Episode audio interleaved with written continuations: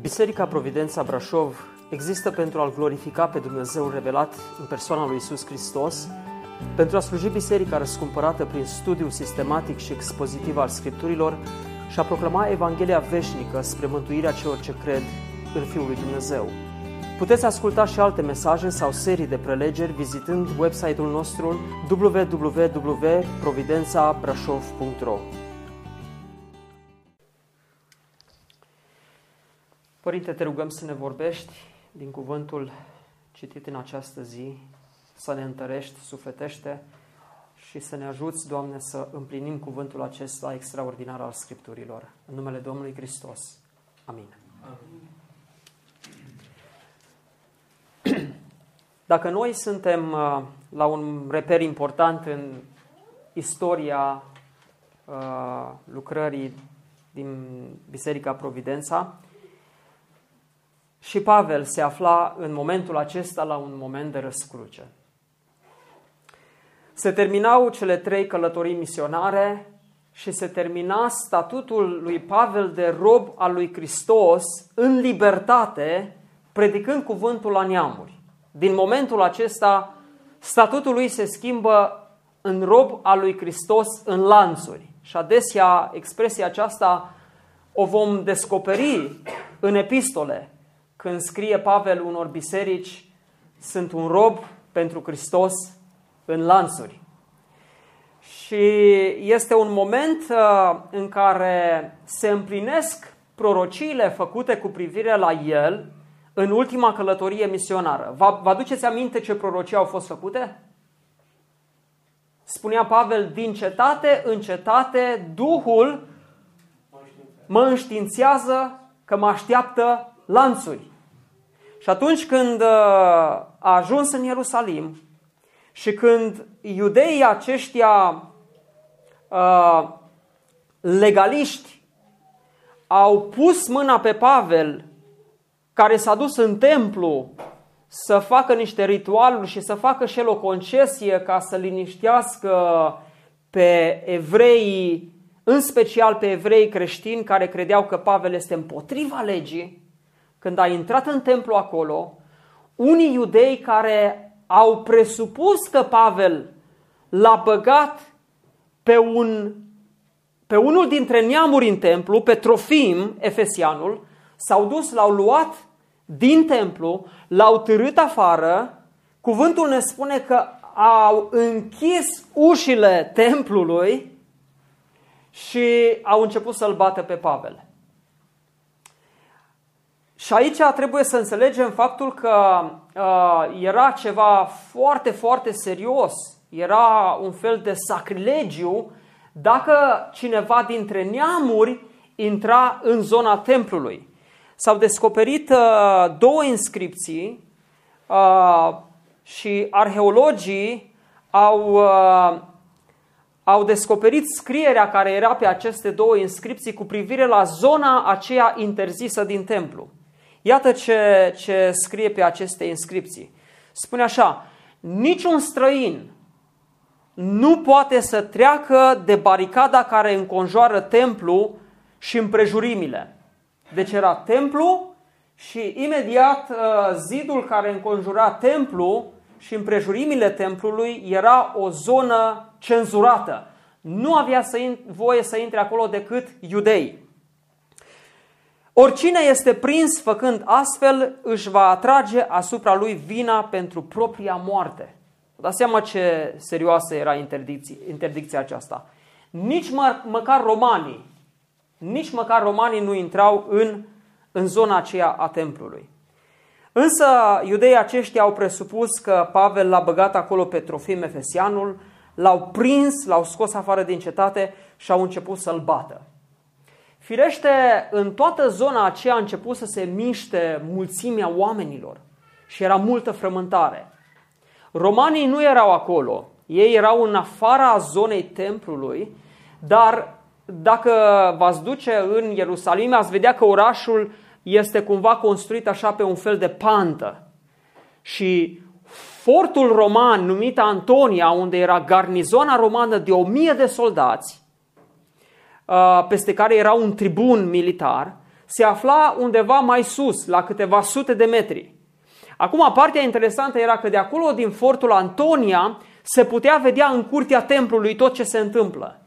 Și probabil o gardă care veghea zona aceea a observat că oamenii încep să se miște, când uh, se întâmplă bătaie, oamenii se adună, vă aduceți aminte în școală când se băteau doi copii, cum imediat se forma un grup în jur, alergau dintr-o parte într-alta, curiozitate, unii strigau, dă-i, dă-i, altul zicea, scoală-te și uite așa. S-a făcut tulburarea aceasta în zona templului și de acolo din fortul roman Antonia au văzut că este tulburare în zona templului. Și atunci uh, tribunul uh, militar a trimis uh, o gardă acolo în templu și ne spune cuvântul că imediat ce au ajuns acolo, l-au luat pe Pavel și l-au scos din mijlocul celor care îl băteau. Și uh, a fost momentul în care, uh, pentru că acolo era tulburare, au vrut să-l ia și să-l ducă în fortul Antonia. Și trebuiau să urce niște trepte și în timp ce urcau treptele acelea, Pavel s-a adresat capitanului în limba grecească. Acum, prima uh, presupunere pe care a făcut-o capitanul este că cel prins și bătut în cetate a fost un egiptean care a stârnit o răscoală cu ceva vreme în urmă și în jurul căruia se adunaseră vreo 4.000 de, de, de soldați, 4.000 de zeloți, de tâlhari. Mă, i-a numit tâlhari așa. Evrei nu s-ar fi numit tâlhari pe ei înșiși. Și uh, capitanul l-a întrebat, nu cumva ești egipteanul acela? Pentru că ce s-a întâmplat după ce acel egiptean uh, a stârnit răscoala, garda romană s-a dus, i-a omorât pe toți și cine credeți că a scăpat? Doar egipteanul care a fost capul răutăților. Și căutau să-l prindă prin uh, deșert pe acolo, însă nu l-au prins. Și acum capitanul se gândea că egipteanul ăla s-a întors și vrea din nou să producă un fel de răscoală și iată că în sfârșit au pus mâna pe el. Însă Pavel s-a, uh, i-a vorbit în limba grecească. Și firește, un tâlhar nu avea uh, educație nu avea uh, cunoștințe mai vaste, precum Pavel, și atunci capitanul l-a, l-a ascultat. Pavel i-a spus, nu, nu sunt acea persoană, eu sunt iudeu, din Tarsul, din Cilicia, o cetate nu fără însemnătate. Și a spus, te rog, dăm voie să vorbesc. Și capitanul i-a dat voie și în momentul acela Pavel s-a uitat la toată mulțimea adunată acolo, se afla undeva pe scări mai deasupra lor și a început să le vorbească în limba evreiască. Și aici este important să înțelegem că probabil capitanul încă nu a stat suficient timp acolo în Ierusalim ca să înțeleagă și limba, limba evreiască, în timp ce Pavel a vorbit evreilor, capitanul n-a înțeles nimic. De aceea, în final, l-a luat și a zis, legați-l, duceți-l în cetate și bateți-l cu biciul ca să aflăm de ce strigă această mulțime împotriva lui. Nu înțelesese nimic din discursul lui Pavel. Dar Pavel aici a început o cuvântare. Și această cuvântare este de fapt mărturia lui Pavel. Momentul este similar cu cel al lui Ștefan, când Ștefan a fost luat și stătea înaintea mulțimii și el a dat o mărturie, dar este o deosebire între cele două mărturii. Ștefan, dacă vă aduceți aminte, în Fapte, capitolul 7, a vorbit despre istoria lui Israel și a început să vorbească despre cum Dumnezeu a chemat pe Avram și așa mai departe, până la Hristos. Și cum s-a împlinit tot planul lui Dumnezeu din vechiul legământ până în nou legământ când avea să vină Hristos. Pavel însă folosește un alt tip de adresare, un alt discurs și vorbește despre viața lui și își dă mărturia în momentul acela. Și în această zi aș dori să ne oprim și să ne uităm la mărturie, la puterea mărturiei.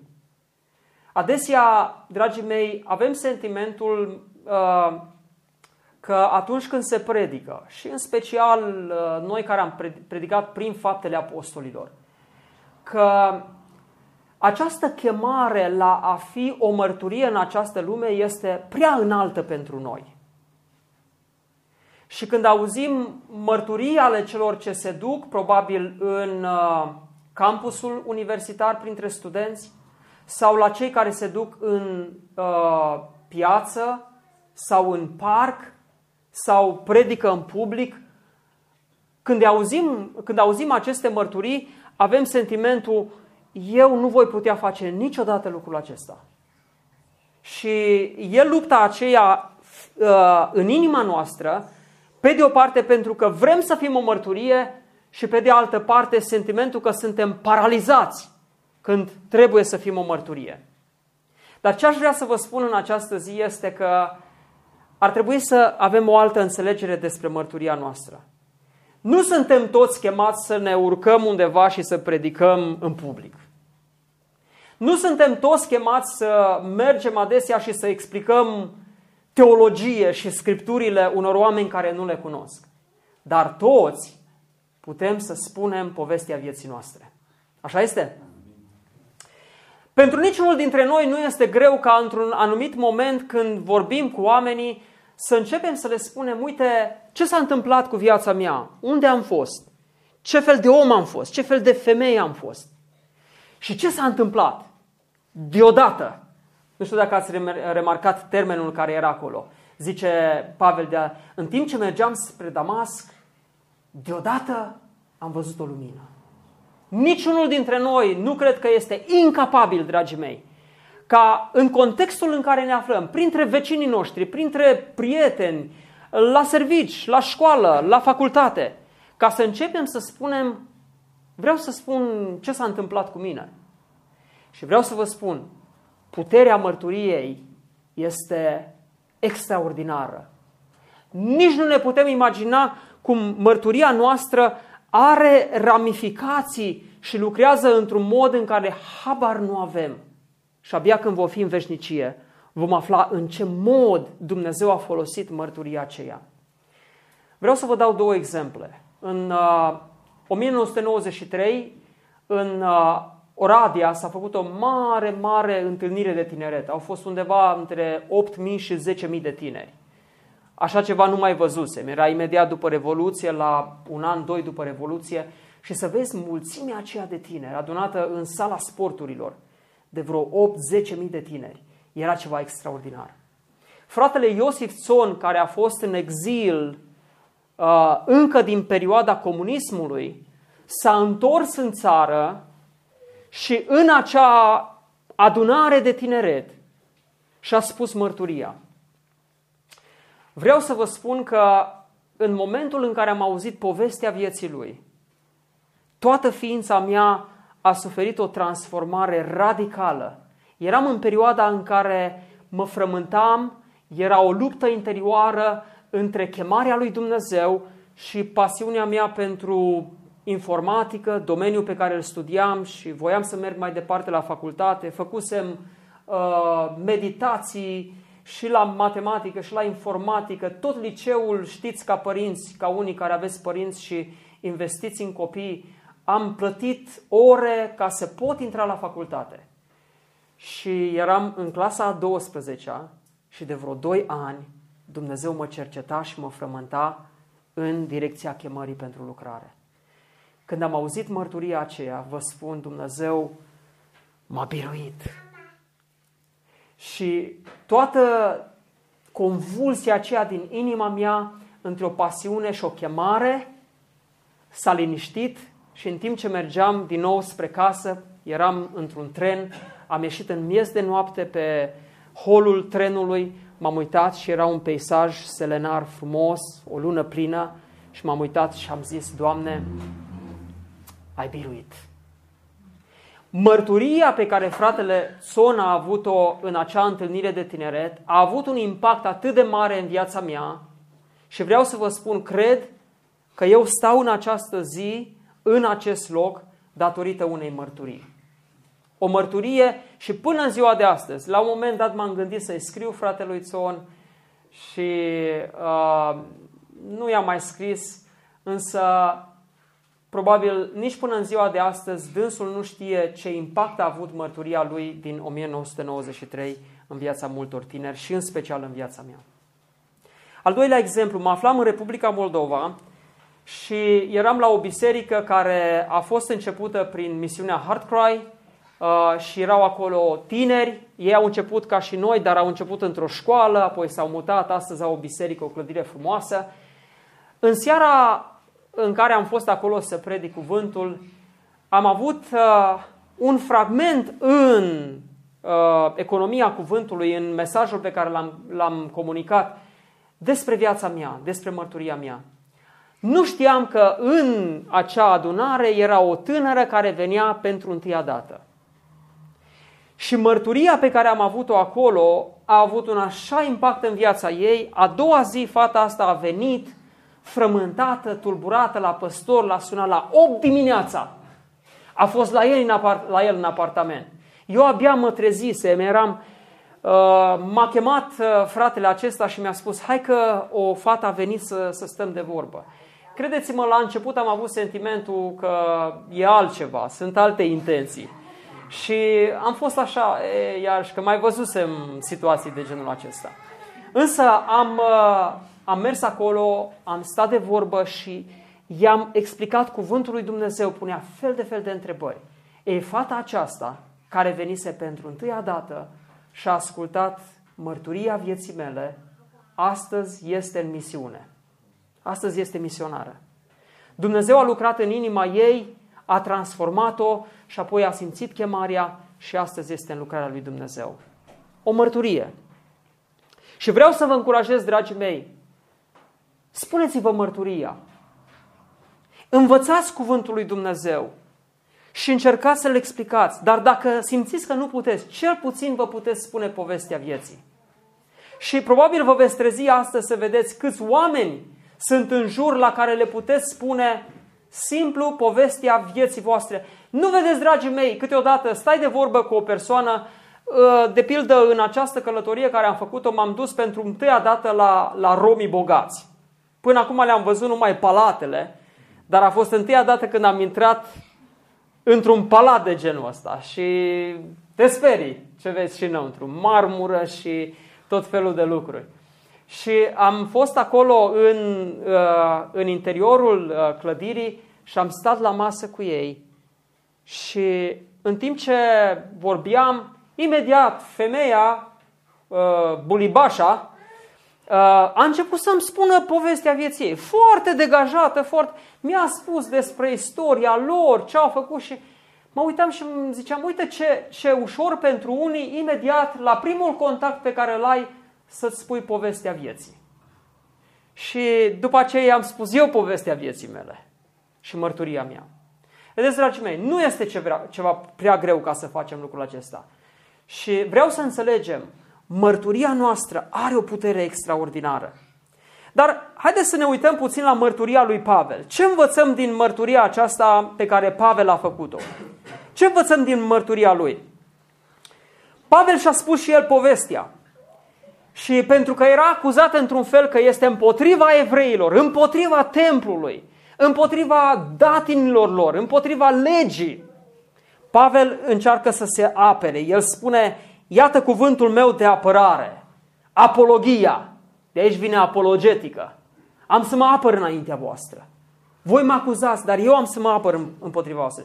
Și modul de apărare a lui Pavel este conform acelui principiu care este folosit adesea și în fotbal. Știți care este cel mai bun mod de apărare? Atacul.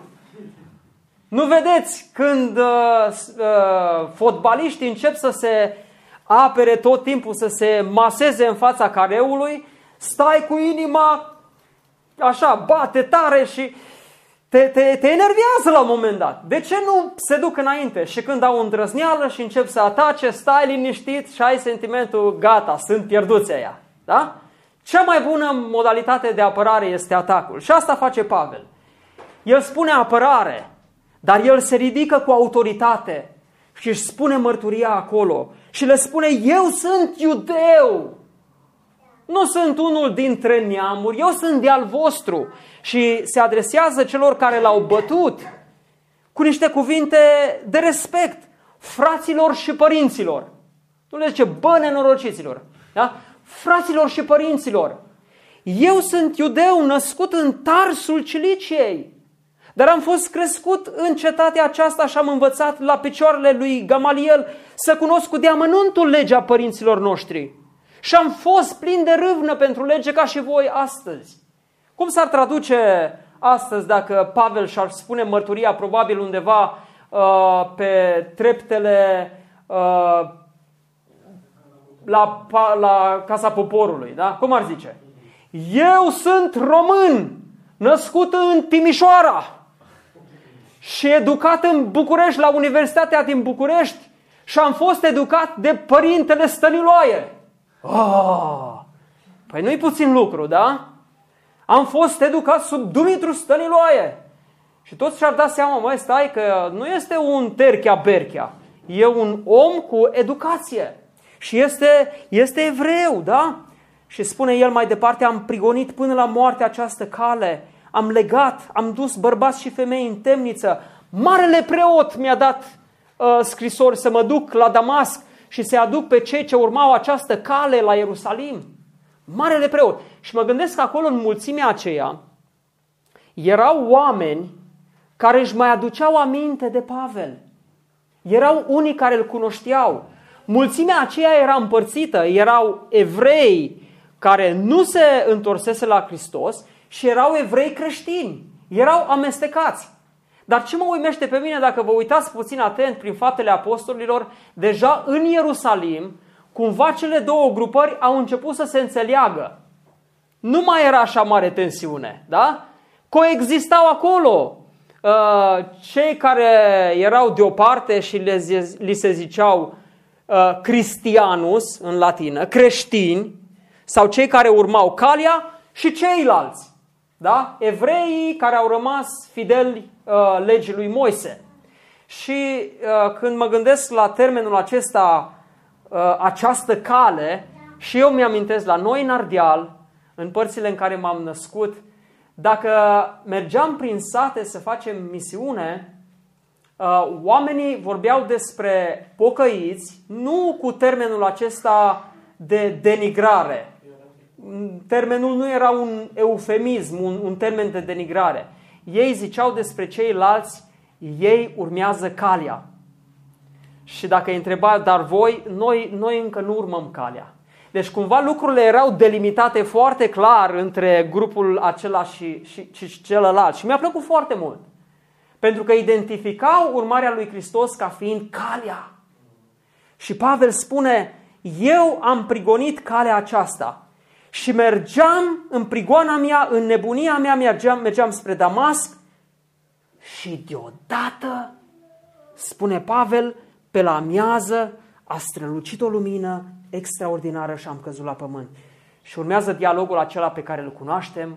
De ce mă prigonești, Pavele? Cine ești tu, Doamne? Eu sunt Isus din Nazaret pe care îl prigonești tu. Observați că Pavel aici uh, vorbește specific nu vorbește general. El spune Isus din Nazaret pe care îl prigonești. Și mă gândesc că în momentul acela imediat mulțimea a tresărit. Isus din Nazaret. Cum adică? El fusese răstignit, pus într-un mormânt, firește, știa tot Ierusalimul vestea că ar fi înviat din morți, dar nu toți credeau lucrul acesta. Și iată Pavel spune, eu m-am întâlnit cu acest Isus din Nazaret și el mi-a spus că îl prigonesc. Și aici vreau, vreau să învățăm, dragii mei, o primă lecție. Și ce voia să, să comunice Pavel din toată experiența lui, în mărturia lui, și ce aș vrea să înțelegem noi toți în această zi este că nimic, absolut nimic nu-l poate împiedica pe Dumnezeu să mântuiască un om. Absolut nimic. Cât de rău ar fi omul acela? Te uiți la el și n-ai dat doi bani pe el. Și ai probabil sentimentul cu asta nu este nicio speranță. Și Pavel în mărturia lui a vrut să arate contrastul acesta, ce fel de om a fost el, fără nicio speranță de fapt să cunoască pe Hristos și totuși Dumnezeu a venit și l-a mântuit. Absolut nimic nu-l împiedică pe Dumnezeu să mântuiască un om. Din punct de vedere omenesc nu erau șanse pentru Pavel. Gândiți-vă ce Hotărât era el împotriva creștinilor, un dușman al creștinilor. Și totuși Dumnezeu a venit și deodată l-a mântuit. Așa trebuie să ne gândim, dragii mei, și cred că atunci când avem intenția aceasta de a fi martori pentru Domnul Isus Hristos, nu credeți că gândind în felul acesta atitudinea se schimbă? Să mergem spre un om cu această convingere. Nimic nu-l poate împiedica pe Dumnezeu să mântuiască omul acesta. Și te uiți la oameni de tot felul, până și la cei mai răi care ar veni uh, împotriva ta și ar striga în fel și chip. Și ne-am întâlnit cu fel de fel de oameni pe acolo pe unde am fost. Unii care nici măcar n-au atât bun simț să zică, vă rog, nu mă interesează lucrurile acestea, mergeți mai departe, eu nu vreau să aud așa ceva. Sunt oameni care reacționează spontan și strigă, sunteți așa, sunteți nebuni, nebuniți pe oameni și stai și uh, nu știi cum să, să mai vorbești cu aceștia. Chiar și în adunarea aceea, la un moment dat se ridicase un om în timp ce s-a făcut chemare și a strigat de acolo și uh, ce a spus Bebe? Că Uh, termine cu amenințări. Da, terminați cu amenințările, terminați cu amenințările. Nu era nicio amenințare, era o chemare. Veniți la Hristos, împăcați-vă cu Hristos. Uh, vedeți? Chiar și mă uitam la omul acela și în sentimentul meu, pentru că pregăteam mesajul acesta, așa mă uitam la el și mă rugam și zic, Doamne, nimic nu te împiedică să-l mântuiești și pe omul acesta. Și cunosc oameni care au fost, dragii mei, cei mai mari bețivi, Cunosc oameni care au fost cei mai mari curvari, unii care au ajuns în pușcărie și astăzi sunt copiii lui Dumnezeu. Nu este extraordinar? Te uiți la inima unui om care este stricată ca un cartof putred și miroase a putreziciune și a păcat. Da?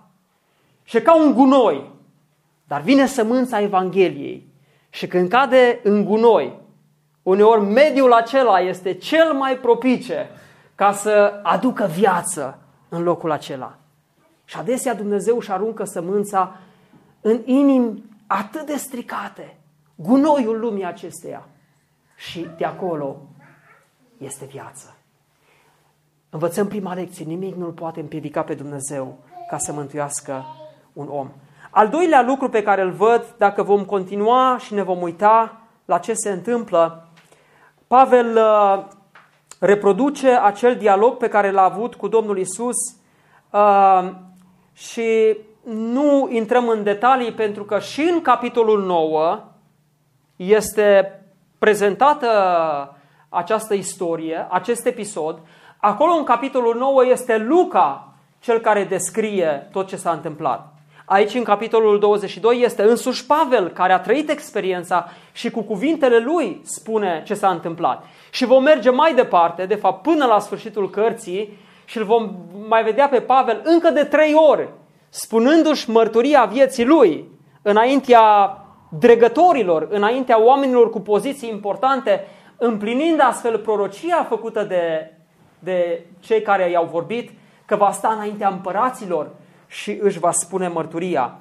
Uh, însă, dacă am comparat toate mărturiile acestea făcute, atât de Pavel cât și de Luca, am vedea un lucru foarte interesant. Diferențele nu sunt foarte mari, sunt doar diferențe de, de detalii. Și fiecare mărturie completează sau complementează tot ce s-a întâmplat. Dar ce îmi place la Pavel este că Pavel este sincer în ce spune. Și nu inventează lucruri. Da? Și aici avem de învățat o lecție a sincerității și a obiectivității. De ce? De ce vă spun lucrul acesta? Pentru că adesea putem fi ispitiți de tendința de a ne înflori mărturia. Înțelegeți ce spun? Pentru că poate ne uităm și vedem că n-am, n-am avut o experiență așa extraordinară ca altuia, începem să vorbim celorlalți și probabil suntem ispitiți să spunem anumite lucruri care nu s-au întâmplat în viața noastră.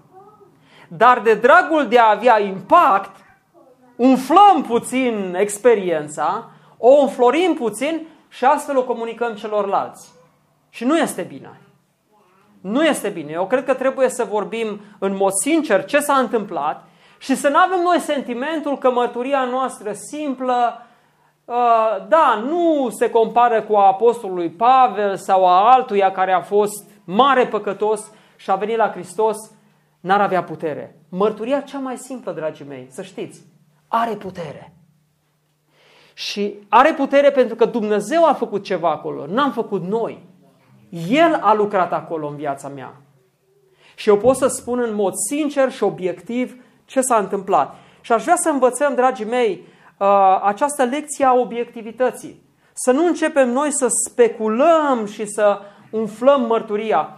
Uh, mi-aduc aminte când am fost odată în Ucraina și uh, era, era un pocăit, dar nu știu cât de pocăit, credincios, din zona Cernăuțiului, care s-a dus în America și a început să meargă prin biserici cu mărturia lui că a fost, a fost agent KGB și că era informator și el, agent KGB, dădea informații și s-a pocăit până la urmă.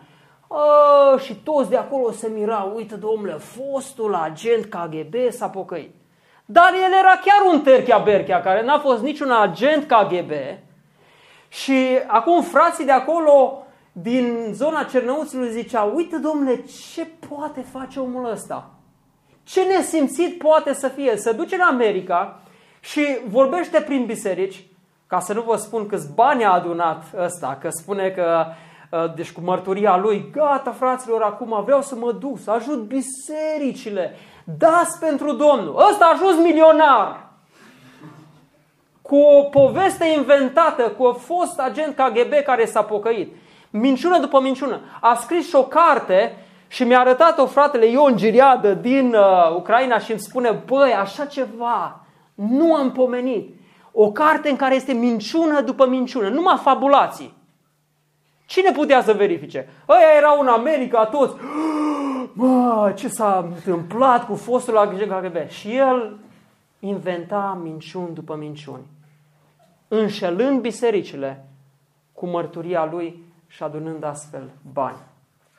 Dragii mei, sigur, noi nu suntem în contextul acesta. Noi suntem în contextul în care trebuie să ducem mărturia noastră la cei necredincioși, unde este bătălie spirituală, așa cum v-am povestit, și unde știți mulți dintre voi când vă duceți să duceți mărturia. Dar vă rog să înțelegeți un lucru. Nu subestimați puterea lui Dumnezeu. Fiți sinceri în mărturia voastră, obiectivi. Nu încercați să o înfloriți, pentru că nu este necesar. Spuneți în mod simplu mărturia și astfel Dumnezeu va lucra. Avem așadar această lecție a obiectivității.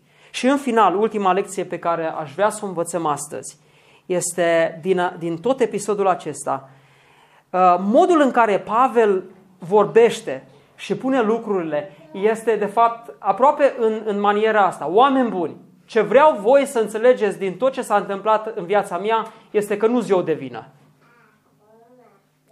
Nimeni n-a venit la mine dintre evrei creștini să mă convingă cu argumente din Scripturi că acest Isus este Hristosul. Eu am trăit o experiență a întâlnirii cu acest Hristos în viață. Și nu odată, de două ori.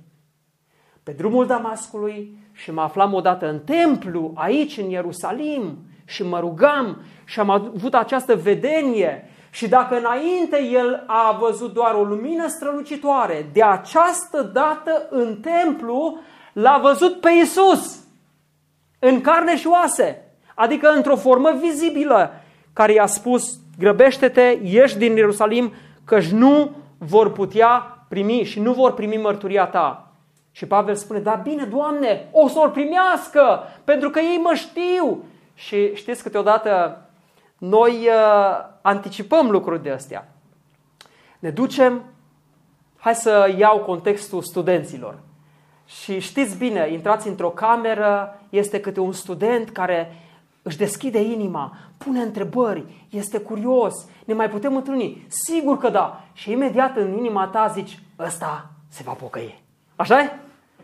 Și eu am avut sentimentul de multe ori, când uh, vedeam pe cineva așa, îl mișcă Dumnezeu. Sigur ăsta se va pocăi, va fi misionar. Și cu unii ne-am și grăbit să-i facem misionari uh, înainte de vreme. Și, de fapt, n-a fost nimic de, de, de, de genul acesta. Da? Nu, s-a, nu s-a întâmplat nimic. Și Pavel și el a zis, Doamne, sigur îi conving pe ăștia, că ei știu cine am fost și când am să le spun eu, gata, toți o să, o să, o să te primească. Și Domnul Iisus spune, du-te, căci nu vor primi mărturia ta și aici zice, du-te la neamuri. Și aici, când au auzit ei de neamuri, este ca și cum ai turna acid peste ei. Imediat au reacționat.